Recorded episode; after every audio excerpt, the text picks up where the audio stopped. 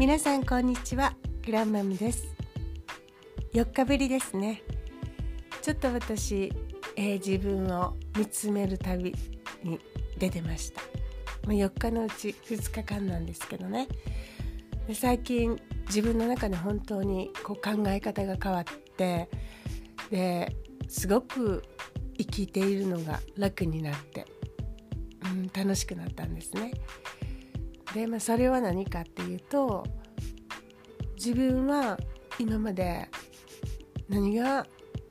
こうしんどかったんやろって思った時に、まあ、特にお仕事なんかで言うとね、えー、人に認められたいとか成果を出したいとかこれって全部自分ではどうしようもできないことなんですよね。いくら頑張ったって、えー、その目の前にある仕事をこなすのは自分だけどそれを認めて評価するっていうのは私ではなくって、えー、そういう上司の仕事だったんですよね。それをこう頭では分かってたんですけど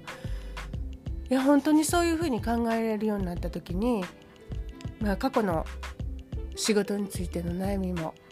ふっと楽になってそして今のプライベートの人間関係もすごく楽になったんですよ。自分のできることと相手のできることだから認められたいというその欲求っていうのは私の問題ではないんだだから考えなくてもいい自分のやれることだけをやればいいっていうふうに本当に考えられるようになったんですよ。でまあきっかけがあって、えー、2日ほどちょっと小田原というところまで行ってきました。でまたそれがねあの小田原ってあの富士山が見れるんですよ。私富士山と新幹線が大好きで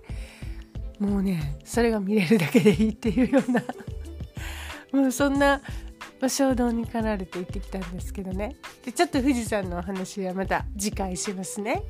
新幹線の話と。でまたこれね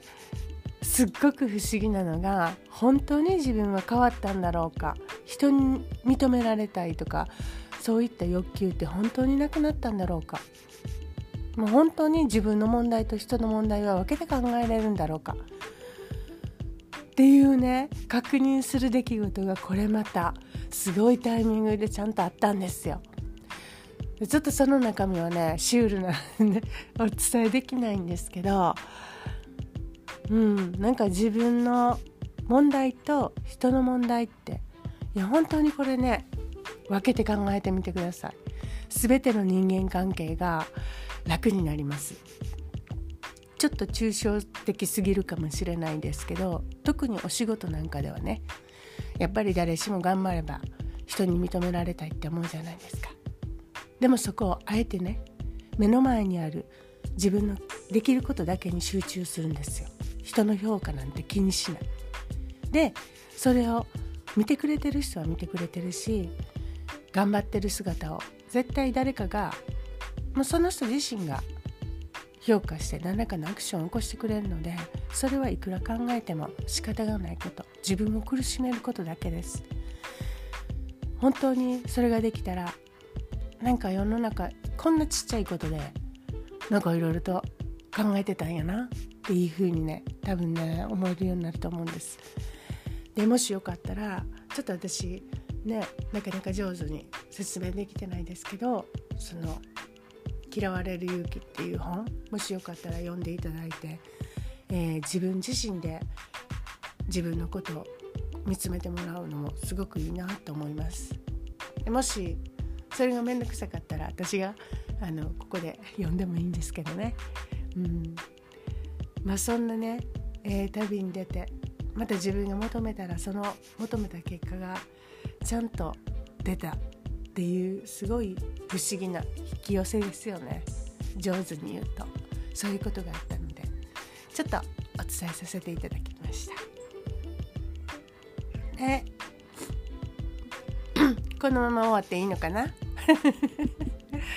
ちょっと鼻声になってるので今日はこの辺で終わりにします。では今日も良い一日をお過ごしくださいいってらっしゃいませグラマムでした。